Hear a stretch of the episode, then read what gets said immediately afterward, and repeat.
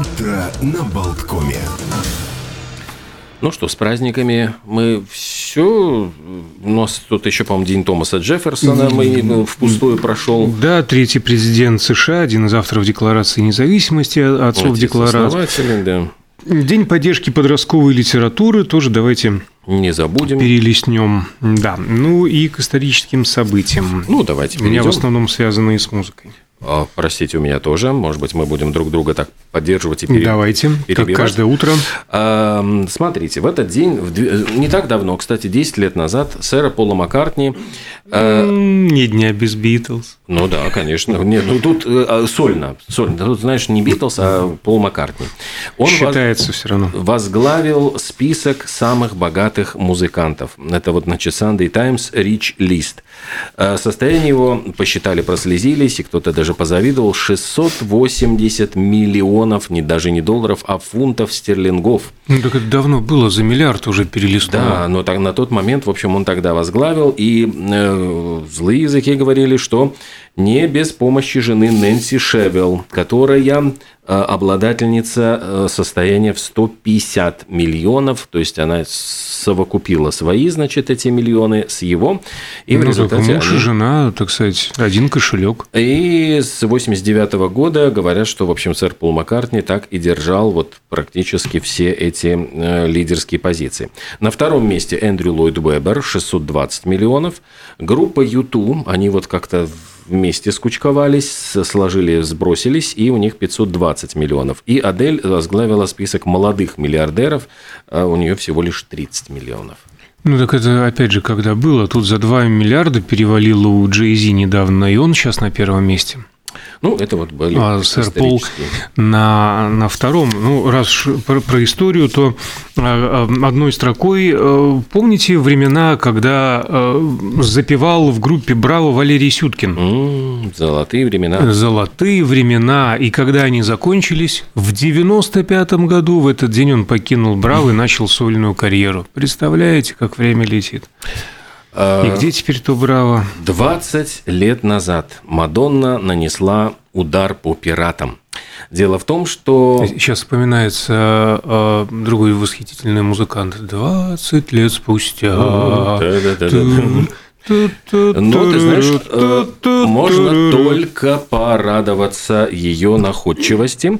Дело в том, что торренты предлагали нелегальное скачивание ее нового альбома American Life, и она завалила буквально файлообменные сети с э, ф- фальшивыми файлами. То есть она туда стала закачивать якобы, значит, Заспамила. да, заспамила, причем э, э, спамила таким файликом, который, когда открывался, э, там звучал голос Мадонны. И какого хрена ты скачал этот файл? Ну, то есть допрашивала так вот э, Да. с суровым голосом вот этого самого аудиопирата, который, ну, в общем, пристыдила, пристыдила и э, рекламные копии альбома сумела скрыть. Вот как человек бьется за свои деньги. Умница, умница. А два события, связанных с роллингами. Ну, во-первых, в этот день, 13 апреля 1967 состоялся первый концерт Rolling Stones за железным занавесом. Прошло это э, выступление во Дворце культуры города Варшава, и полиция дубинками и слезоточивым газом разогнала 2000 поклонников, которые на концерт не попали. А, Бедняги. В 1971 году они записали, кстати, Brown Sugar! Браун Шугар, совершенно верно. Одна из главных их песен, и там в топ-50 самых роковых э, значимых произведений тоже она входит. Но, правда, с 2021 года роллинги отказались от э, его исполнения, этого хита из обвинений в расизме. А все потому, что вообще непонятно, кому она... во-первых- Да, это первая запись, сделанная на их собственной компании звукозаписи Rolling Stones Records, и тогда и появился логотип с вываленным языком.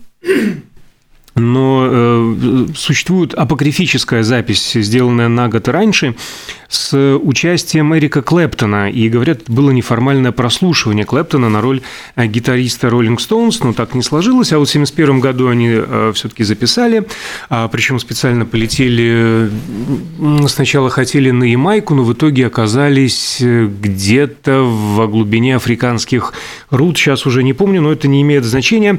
В песне поется о пикантной ночи с темнокожей девушкой, и позже подружки Джаггера стали утверждать, что Браун Шугар посвящена именно ей. Об этом заявляли и Марша Хант, и Клаудия Ленер, и в принципе, ЛНР, э, ее слова действительно могут быть правдой, потому что э, участники роллингов частично подтверждали именно ее версию, а сам Джаггер так отзывался об этой песне. Она стала кульминацией рок-н-ролльного образа жизни. На самом деле ее текст представляет собой ветхий беспорядок. Это очень грубая, дерзкая лирика. Бог знает, о чем я говорю в этой песне. Сегодня я бы ни за что такое не написал. Я бы подумал, боже, я не могу писать так грубо. Но есть альтернатива альтернативная версия, что не только о всяких плотских утехах с темнокожими девчонками они поется, а... Просто о коричневом сахаре, который нужно добавить в кофе. Ну да, не говоря уже о том, что браун шугар э, на сленге означает героин. Вот так там. Не ну, зря отказались от исполнения. Ну, ты знаешь, вот, а кто-то, наоборот, какие-то старые песни вытаскивает и, сдув с них пыль, на благое дело их пускает. В 2010 году Брайан Мэй начал широкомасштабную кампанию, которая была направлена на предотвращение возвращения. То есть тогда на какой-то момент запретили э, то, что он называл вот кровавыми видами спорта. Это охота на лис, охота на оленей, охота на зайцев э, по пересеченной, значит, э, британской сельской местности. И эту кампанию он сопровождал песней «Save Me», вот э, своей песней, призывая, собственно, британскую общественность подумать, насколько вот, ну, проголосовать за то, чтобы бедные несчастные животные не были э, ну, затравлены жестокими охотниками. Вот в этот, именно в этот день представлена началась эта кампания. А в 2009 году легендарный хит 60-х «Whiter Shade of Pale» группы Procol Harum был признан самой часто исполняемой песней в мире – и возглавила она рейтинг музыкальных композиций, наиболее часто звучавших также в общественных местах. Этот рейтинг составил радио 2 BBC. Тоже не совсем понятно, о, о чем поется в этой э, песне. Меломаны разбирали текст по крупицам, и я вчера, кстати, посвятил определенное время изучению изучению изучения этих крупиц действительно прям по цитатам, отсылки к Библии там находили а, и так далее. Большинство версий толкований сводится к отношениям между юношей и девушкой на вечеринке. Как они сначала танцевали, он пытался как-то а, перевести вертикальные отношения в горизонтальную плоскость, она ему отказала. А кто-то в этом видит э, отсыл к тем же самым наркотикам, а самый оригинальный оригинальный вариант проводит параллели с гибелью а, Титаника. Ну и сам Кит Рейд, автор текста а, песни, которая переводится «белее бледного». И, кстати, один из редких случаев в истории рок-музыки, когда человек был нанят в группу, в ней совершенно не участвуя, но не играя на музыкальных инструментах, он был чисто вот текстовик. А, и он рассказывал так эм, в одном из интервью, я пытался создать настроение, а также рассказать откровенную историю о девушке, бросающей парня, улетающем потолком и все сильнее гудящей комнаты. Я хотел передать некую сцену, а я не старался э, быть таинственным с этими образами, я не пытался взывать к воспоминаниям, полагаю, то, что я описываю, кажется декадентским, но я был слишком молод, чтобы иметь какой-то опыт в декаденстве. А что, если говорить о музыке, то, во-первых, там есть отсыл к «When a Man Loves a Woman», которую впервые исполнил Перси Следж, и, в общем-то, у Прокол Харум были определенные сложности в связи с этим. Сложности не было с Бахом, хотя заимствования из его произведений тоже там а, присутствуют в проигрыше. Сыграны просто запад, задом наперед. Да, Текст сложнейший. Там упоминает, в первой же строчке упоминается фанта, э, фанданго. То есть мы, когда мы с тобой танцевали фанданго, поется э, группой Прокол Харум в 60-е годы, фанданго испанский танец исполнялся под гитару и кастаньеты. А в тексте упоминаются висталки, жрицы-девственницы в храме богини Весты. То есть ты мне отказала, наверное, ты одна из тех висталок. То есть примерно такое. А, но при всем при этом, ни дня без Битлз, а Джон Леннон обожал эту песню и, говорят, не выходил из автомобиля, если она звучала по радио, пока не дослушивал ее а, более до конца. Там, более того, по-моему, он оборудовал у себя в машине специальную, значит, такую вот, этот, господи, как это называется, вот, э, которую равновешивают, чтобы не соскакивала пластиночка. В общем, у него там была какая-то безумная система. Балансир. Чтобы, ну, балансир назовем, что вот когда на ухамах прыгает машина, в общем, короче говоря, вот иголочка остается там вот на бешеных денег. Там, по-моему, тысячу там, или несколько тысяч долларов истратил на такую ерунду. А, тоже известная история. Пианист Мэтью Фишер, который участвовал в записи, спустя 40 лет после выхода сингла решением суда был признан соавтором музыки к песне, ну, собственно, вот этот э, проигрыш угу. на клавишных а, Баха подобный, и получил права на 40% авторских отчислений. А за основу э, Whiter Shade of Pale в свое время взял Эдуард Артемьев, когда работал над э, главной темой к фильму «Свой среди чужих», «Чужой, соответственно, среди своих». Ну и, наконец, э, до сих пор Прокол Харум, когда собираются и играют на концертах, они нет-нет, да, исполняют полную версию песни, все четыре куплета, хотя обычно везде звучат только три. Вот mm. такая докторская диссертация прозвучала. Да, прямо. А на втором месте, кстати, в популярности всех групп «Богемская рапсодия» группы Queen.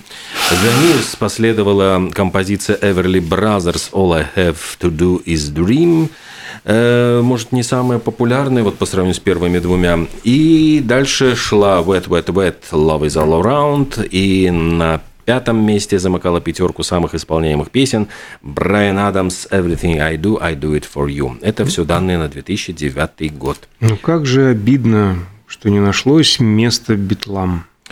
Э, ну, зато вот про... Ты знаешь, их песни и так звучат достаточно часто. И в 2007 году Джулиан Леннон продал часть, вот свою часть долей в песнях, которые его отец Джон написал для Beatles, американской музыкальной издательской компании. То есть я понимаю, что вот после смерти отца какая-то часть, значит, там вот это Леннон Маккартни, там все, все вот эти вот э, доли очень сложные. Вот меня с авторскими правами всегда удивляли эти вот все э, юридические крючкотворства. И теперь получается, что американская издательская компания Primary Wave э, получает те самые выплаты, когда композиции Леннона продаются записываются на CD, исполняются вживую, э, где-нибудь, вот, может быть, даже у нас там э, сидит, не знаю, музыканты на концерте, или звучат по радио. То есть, если вот мы играем тоже, получает не Джулиан Леннон, а получает это вот музыкальная издательская компания. А Джулиан Леннон не раскрывал, сколько он получил э, в результате этой сделки. Ну, наверное, вот до конца жизни ему хватит. Ну, наверное, всяко больше, чем авторские отчисления за его собственные э, произведения, хотя было несколько неплохих э, вещиц, та же самая Salt Water, вот мне до сих пор угу, очень нравится. Очень. А... Time, этот самый, господи, uh, Too Late to Say Goodbye. Too Late to Say Goodbye, да, первый его хит, да, да, да тоже выстрелил так здорово. А сегодня большой праздник у всех землян – как один человек, давайте э, отметим 75-летие Михаила Шафутинского. Да. А Хотя, почему нет? 60-летие Гарри Кимовича Каспарова не хотите? Тоже юбилей, красивый юбилей, 13-й чемпион Красивый мира юбилей, шахматам. поздравляю, но лучше я отмечу Шафутиныча. А Шнурова 50 лет. Вот тут, да вы что? Да, уже? Тоже, уже 50 лет полтинник разменял. Вот э, группировку Ленинград распустил, сейчас так как-то забронзовел, Да сейчас-то вообще попритих. Угу. И где нынче тот Шнур? Уже и не на RTVI, и не, и, и не поет, и не танцует, пропал куда-то. Что-то выжидает, наверное, новые прожекты у него. У меня еще есть тут специальный прямо лонгрид про «Три дня Кондора». Дело в том, что в 1982 году э, вышел номер журнала «Советские экраны» итог, с итогами э, опроса значит, «Лучшие фильмы и актеры минувшего года». Тогда зрители назвали лучшей картиной «Вам и не снилось», Замечательная фильма. Гундарева была отмечена за роль «Однажды 20 лет спустя». Дмитрий Золотухин – это не Валерий, а Дмитрий, за роль царя Петра первого в фильме «Юность Петра» и «Начало славных дел». А лучший зарубежный фильм «Три дня Кондора». И эта картина, я помню, я смотрел ее в детстве, она, я ее боюсь даже пересматривать, потому что я боюсь испортить это впечатление. Совершенно потрясающий сюжет, где Роберт Редфорд играет такого э, ну, сотрудника ЦРУ, который работает в какой-то ну, самого низового звена. Его задача просматривать бульварную литературу, выискивать, где упоминается ЦРУ, и проверять, не раскрываются ли при этом какие-то значит, секреты и тайны ну, вот, этой организации. Однажды он выходит за пончиками, это какая-то вот э, контора, э, там на 8 человек, 8 сотрудников работает. И вдруг, когда он возвращается, он, а из-за того, что дождь идет, он выходит там тихонечко где-то через задний ход, возвращаются все перестреляны. То есть вот все убиты, он чудом избежал смерти, и он пытается связаться со своим начальством, а потом, значит, когда ему назначают встречу, его снова пытаются убить. И он понимает, что, очевидно, в общем, это какой-то правительственный заговор, он ничего не понимает. За ним гоняется Макс фон Сюдов, играл там такого mm-hmm. киллера, который ходил там все время на него стреля... ну, стрелял. А, очень интересная вообще история, связанная с этим фильмом, просто совпадениями. Там э, штаб-квартира, ну, тайная, тайная штаб-квартира ЦРУ, находилась во Всемирном торговом центре. Этот фильм э, был одним из единственных, немногих, которые снимались внутри этого торгового центра.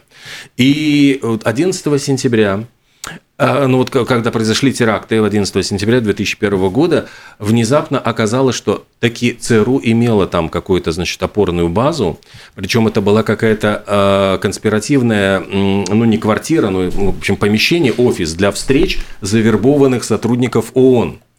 Э, потому что сотрудники ЦРУ тщательнейшим образом проверяли все, вот, ну, когда разбирали завалы торгового центра, они, значит, э, ну, боялись, чтобы секретные документы случайно не, ути, ну, не утекли из этой, из этой организации.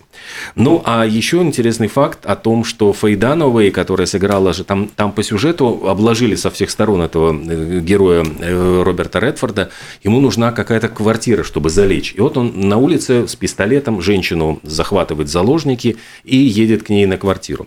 Там была смешная, значит, история, что Фейдановой никак не могла сыграть, ну, испуг. Был ужасно недоволен, э, ну, там, это же снимал Сидни Полок, режиссер. А, а, а я понимаю совершенно Фейдановой, знаешь, вот когда тебя пытаются похитить и типа изнасиловать, значит, красавец-блондин с внешностью Роберта Редфорда голубыми глазами, то знаешь, как-то вот женщины загипнотизированные, наверное, сами бы за ним пошли и побежали, они бы его похитили. И э, Роберт Редфорд в конце концов плюнул, ушел куда-то с, с съемочной площадки, и Пола говорит, давайте доснимем вот крупный план вот ее испуганного лица и начал орать на эту, значит, несчастную Фейданову. Он же сам был актером, он снимался в Тутси, там, в ряде картин. Он типа, я сейчас тебя убью, там, типа. И, он, и Фейданова в своих мемуарах просто вспоминала, что ей реально стало страшно, что он на нее так набросился, и потом он, типа, потирая руки, все, снято, снято, снято, типа, ну, вот они сумели э, эту реакцию ее там ужаса, страха там в глазах вот заснять, и это все попало в фильм. Э, так что э, плюс к этому очень много там были какие-то интересных, э, вообще удивительных совпадений, связанных с тем, что актер, который играл вот этого руководителя Роберта Редфорда, ЦРУшника, он в день тоже, когда была атака на, террористов 11 сентября, он, был, он летел на самолете, ну, у него там, он пилотировал свой собственный самолет и пролетал, и он был свидетелем буквально из окна вот этой вот теракта. То есть, ну, такие вот совпадения какие-то невероятные, которые как тоже кажутся, ну, чем-то жут, ну, как-то мистическим, но тем не менее э, эта картина, в общем, в свое время наделала много шума, и я так вот знаешь, осталось в памяти вот с тех пор, прямо до сих пор я ее помню. Ну что, наверное, нам нужно сделать ну, паузу? Ну, сделаем паузу, да, на музыку, новости, прогноз погоды, рекламу, потом еще поболтаем. Скопилось всяких интересных новостей со всего света. А в половине десятого у нас будут уникальные гости, исполнители на армянском народном, всемирно известном, э, без привлечения, инструменте на дудуке, потому что в Риге ожидается концерт эм, с участием, с использованием этого восхитительного звучащего инструмента. Вот подробности будут э, в половине десятого.